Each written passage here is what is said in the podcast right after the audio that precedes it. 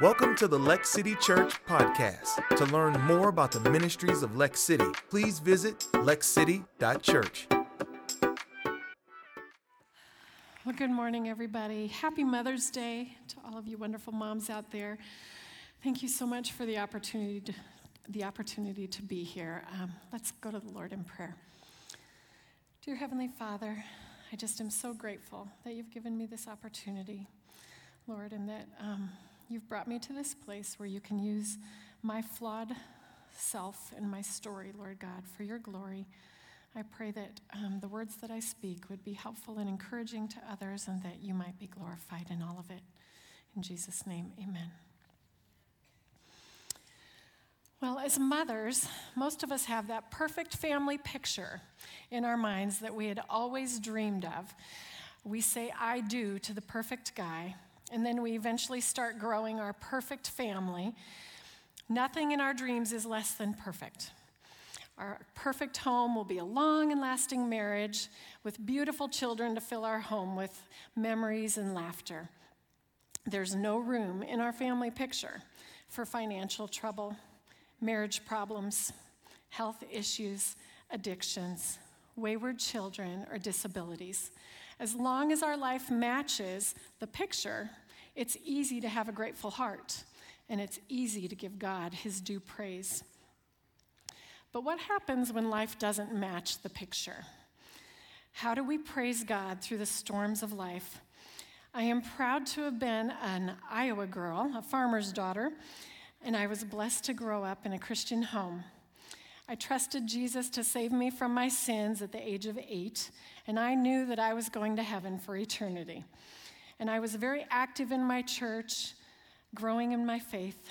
I was not perfect, of course, but I wanted to live for Jesus.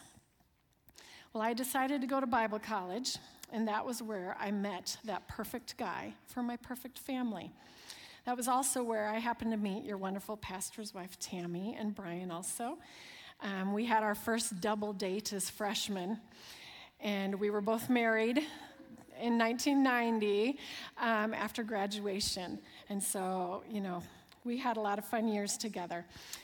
Well, 16 years and three children later, I was feeling so blessed to be the mom of three children, and I was pregnant with my fourth.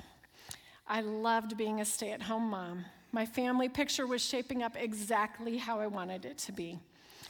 Our excitement, however, quickly changed and turned to worry and fear when we found out that our baby girl had trisomy 13 and Dandy Walker brain malformation.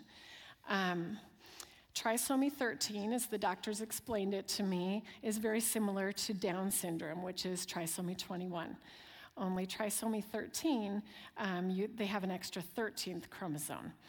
Um, and Dandy Walker brain malformation, that's when the cerebellum is supposed to look like a peanut, but it's split and there's fluid in between. And that fluid would eventually um, continue increasing on her brain and put pressure in there. Um, so he explained that both of these things were incompatible with life. Um, he encouraged me to have a premature delivery because the baby would not live more than five minutes, and if she did, it would be no quality of life. Well, it was on the way to and from these doctor's appointments that God was reminding me and challenging me to praise Him. Praise Him. How do you praise Him when you find out that your baby's not going to live, the one that you longed for, you couldn't wait to add to your family. Um, how do you praise Him when you find out she won't take a breath or she might not know what it feels like to be held? I was facing the biggest storm of my life, and He wanted me to praise Him. Well, the amazing and wonderful thing about our God is that not everything that, that the doctors say actually comes to fruition exactly how they say, because we serve a great and mighty God.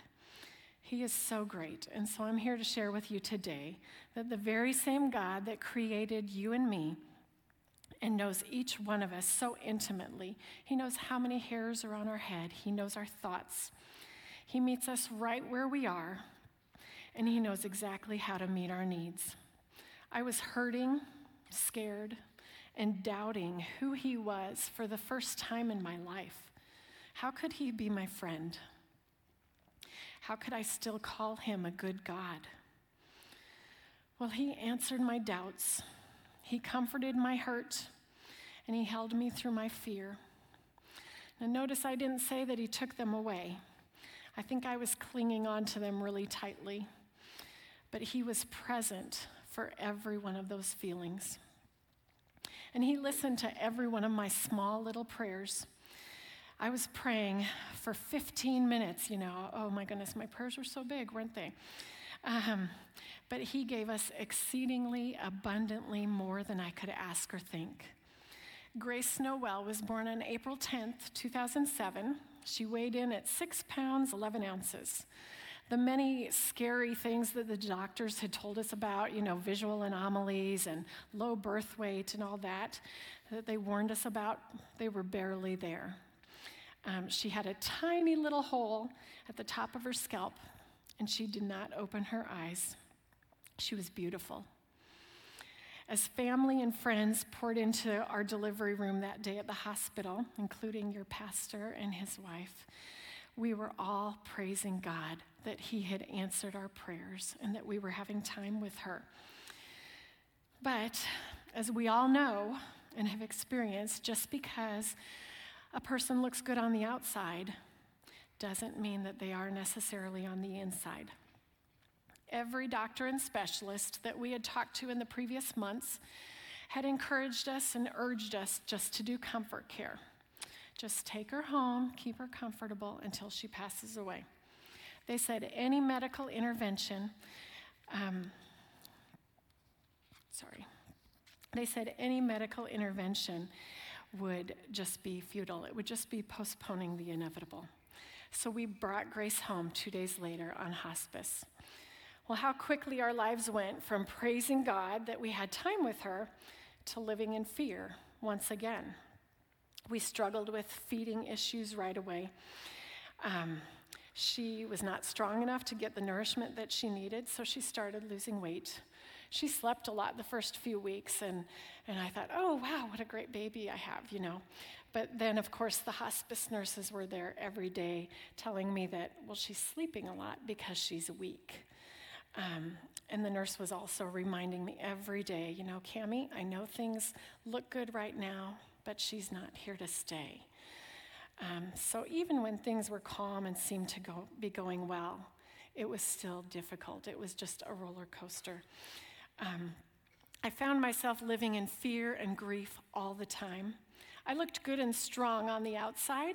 I had three children, a husband, um, a medically fragile baby to take care of, I didn't have time to just crash and, and become the hot mess that I really was inside. Um, there wasn't time to fall apart. Although God was proving himself faithful every day, I felt this incredible weight on my shoulders. I quickly developed the thought process that if I was not on my game with her 24 7, um, that God would take her home sooner. I even thought that, well, if I let God be known, you know, if I bring her out into public and people see, oh, this is my miracle baby, you know, that surely I will give her life a greater purpose, and then surely God will let me keep her longer, right? Well, I knew that was not biblically correct, you know. I knew the scripture in Psalm 139, verses 13 through 16, very well.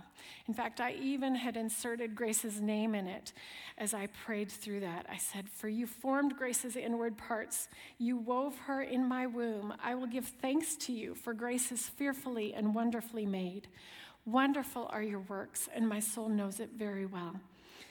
Grace's frame was not hidden from you. When she was made in secret and skillfully wrought in the depths of the earth, your eyes have seen her substance, and you were in excuse me, and in your book were all written the days that were ordained for grace, when as yet there was not one of them. I had made that part of my anthem for grace, and yet I refused to drop that weight of fear and grief. Well, we praised God that after several weeks, the hospice decided that Grace wasn't going anywhere. and they thought that it was best to stop their services and save them for later. Well, time passed, and with each new doctor, we found out the many ways that Grace's body was not as it should be. Yet it amazed me that God still allowed her to be alive, and I praised Him for that. At five months, she got aspiration pneumonia from her first feeding tube. I had barely received any training on how to check for placement and to feed her. And so when I, when I tried it, um, she had aspirated it, had gone right into her lungs. Um, we nearly lost her at that time, but thankfully, even in my mistake, God brought her through. It wasn't her time. Another reason to praise Him. And at six months, we did an MRI to check the status of her eyes and her brain. And we knew that she was blind, and we were going to start um, uh, getting prosthetic eyes for her. And I was totally okay with that. You know, that was uh, expected, really. Um, but we were praising God once again because the brain malformation was gone. Her brain was normal. God had done a miracle. Um, so, you know, within days of this good news where we're celebrating, Grace started having seizures. So, just when the storm seemed to be letting up, we were back in the middle of it. As I think back on my constant fear that I had, there was one positive thing that came from it, and it's that it drove me to Jesus. I had always been one to have devotions as often as I could. I listened to Christian music. I had my prayer time, and I'd done numerous Bible studies, so I was grounded in the Word. But um, this storm drove me to pray and search for Jesus and talk to Jesus like I had never done in my life. I knew that He was present with me everywhere, but He truly was with me and became my constant companion through all of this. He was with me at every doctor's appointment, in every hospital stay, in the middle of the night, um, when I felt all alone, and every time I got difficult news. Um, and especially he was with me in all of that fear and grief, you know, when I was crying and pouring my heart out to him. He was always there. And I realized that fear can either debilitate you or it can drive you to the only one who can actually help you, and that's Jesus. So in my in my weakness, Jesus was truly strong. He gave me the ability to care for her, love her, to advocate for her and fight for her. He gave me the ability to live without hardly any sleep for almost a year. And when I did sleep, he gave me very restful sleep, trusting that he would be her protector when I couldn't. I did my best to keep praising him through. It was easy to praise him the first Sunday that we brought her to church and the day that we had her dedicated, and easy to praise him when that Dandy Walker brain malformation was no longer there. But what about in my despair, when the tears were flowing and I was crying out to God?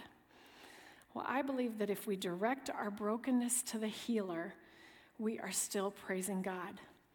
We are acknowledging our great need for Him. We are proclaiming our trust in His presence, in His sovereignty, and in His wisdom. In Psalm 56, 3 and 4, David wrote, When I am afraid, I will put my trust in you, in God whose word I praise. In God I have put my trust. I shall not be afraid. What can mere man do to me? Psalm 34, 17, David writes, The righteous cry, and the Lord hears and delivers them out of all their troubles. The Lord is near to the brokenhearted and saves those who are crushed in spirit. Many are the afflictions of the righteous but the Lord delivers them out of them all. No matter your circumstances, God is still worthy to be praised. Even when we are not able to understand, we can still praise him. Isaiah 55, 8 and 9 tells us, For my thoughts are not your thoughts, nor are your ways my ways, declares the Lord. For as the heavens are higher than the earth, so are my ways higher than your ways, and my thoughts than your thoughts. Praise is a choice and it can change your heart. We would continue to see God's hand all over our lives. Yes, the storm would remain. We moved from Omaha, where we had lots of family and friends and a very supportive church body, to San Antonio, Texas, where we knew no one. We would be starting over with doctors, hospitals, church, school. I am certain that this move made no sense to anyone that knew us, but we knew that it was God's plan. And when it is God's plan, He makes a way. Well, we praised God that He went before us, preparing the way. And He provided us with a wonderful church family and a Christian school that would be our support for the next two years. He continued showing His presence with us, His preparation, His provision, and His protection, just as He had since the day Grace was born. During our two years there, we added more medical issues to Grace's list, including urinary tract infections that seemed to be unending. She, and she had a heart murmur. Um, she had hydronephrosis of the kidneys. Her kidneys were enlarged. The tissue was bad, and they said she was headed for renal failure. She had many hospitalizations for multiple bouts of pneumonias and surgeries. And in the middle of all this, our marriage came crashing down. Um, there had been some signs. I had not seen them. There was really only one sign that I saw when my husband talked to me about, you know, how, how grace was really my priority. And I remember looking at him and saying, I know she is, but I don't know how to change that. Um, I was still carrying that weight of fear and grief. And now the fear was also added that my marriage wasn't very good. I knew that he was unhappy. He had gone ahead of us to San Antonio, and I was still in Omaha for a very long time, giving my full attention to my kids, to Grace, her medical needs, and to selling the house. And my husband, Rich, he felt like he was a paycheck someone just to make my family picture complete. He was right. Um, my priorities were out of order. And Satan used that along with a lot of deception to really destroy our marriage. John 10:10 10, 10 tells us that Satan comes to steal, kill, and destroy. Now, by no means do I want you to think that Grace's birth and life brought on our marriage problems. It wasn't that. As we sought out Christian counseling, we discovered that we were on a path headed in that direction a long time before that. And yes, the stress of having all those medical issues could have expedited it, you know, could have brought him on a little quicker. But you know what? Satan sees the opportunities. He sees where we're vulnerable and hurting. He sees those cracks in our foundation and he makes his move. Well, thankfully, Satan did not succeed. And I praise God today that he brought us through that. He brought our marriage crashing down.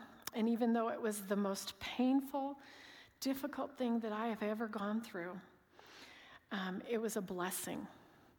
And I praise him because my marriage was not where God knew that it needed to be. And it took that horrible time for Him to build us back up and make us what He planned for it to be. Um, he used that storm to make my husband the godly leader that I had desired and prayed for. God's divine plan allowed us to be crushed so that He could build us back up, making us strong enough to face the storms that were still coming. Well, God used those years of my life to change my perspective. The things that I held high importance to me were suddenly changed. It didn't matter to me that Grace was blind, that she couldn't walk or talk. I praised him that she was alive. The first hospital stay that we had, my eyes were totally focused on Grace, myself, and my husband and kids at home. I didn't see anything else. Um, but the more hospital stays that we had, I started seeing all the other people around me, the doctors and nurses who, needed, who needed to see and hear about God's greatness, all those other hurting families and children in those hospitals that needed my prayer. And most importantly, it changed my perspective on heaven. All those moves that we had done through all those years Our true home is in heaven. It's not a place to be feared of, but it's a place to look forward to, to dream about, to learn about, to talk about.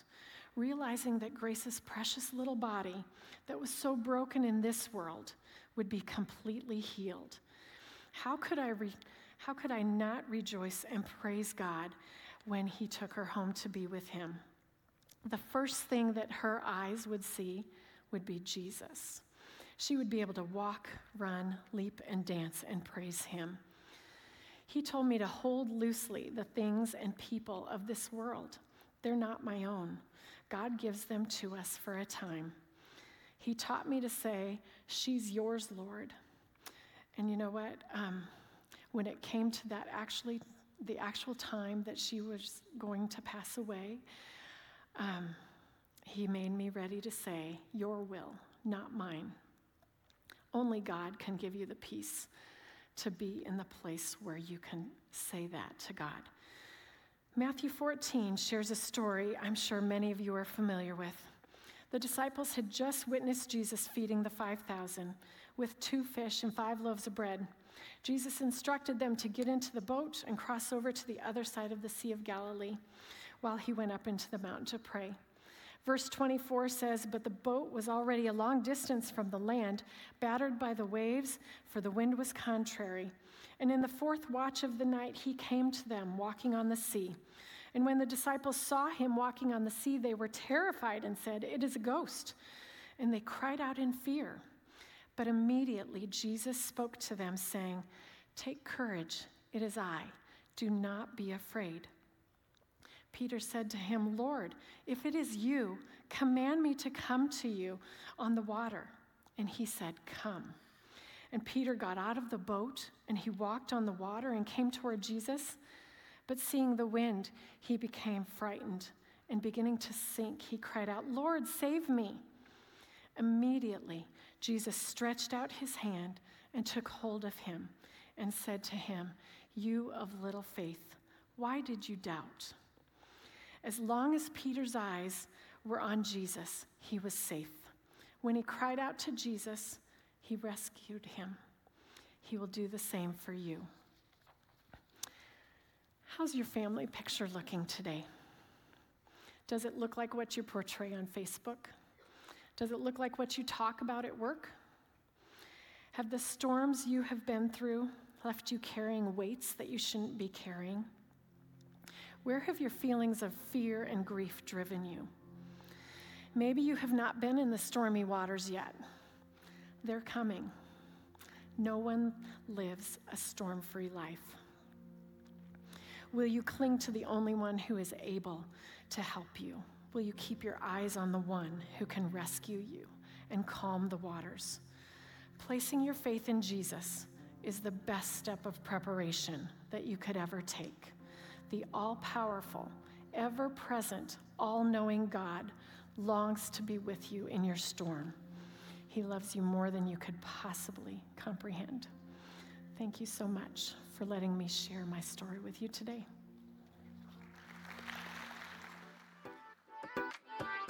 Thank you for listening to the Lex City Church podcast. If you would like to support ministries of Lex City, visit lexcity.church/give. Please subscribe and follow us on social media at Lex City Church for more encouraging teachings and content.